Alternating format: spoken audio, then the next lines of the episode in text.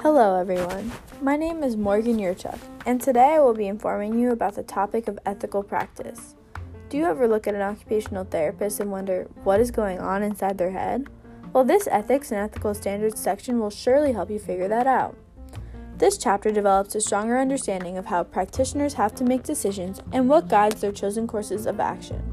Sometimes, practitioners will be faced with moral distress, where it can be difficult to achieve the right course of action because of external barriers or uncertainty about the outcome, which reiterates the importance of using the proper guidelines to making the right decision.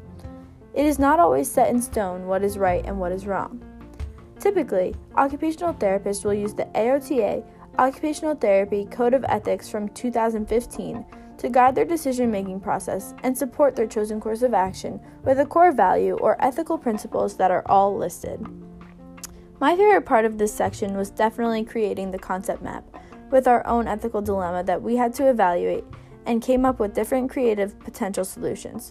But remember, you should focus on the chosen course of action, including a strong description of core values and ethical principles that help to guide your decision, as that is the main focus of this assignment. Thank you for listening and enjoy this chapter.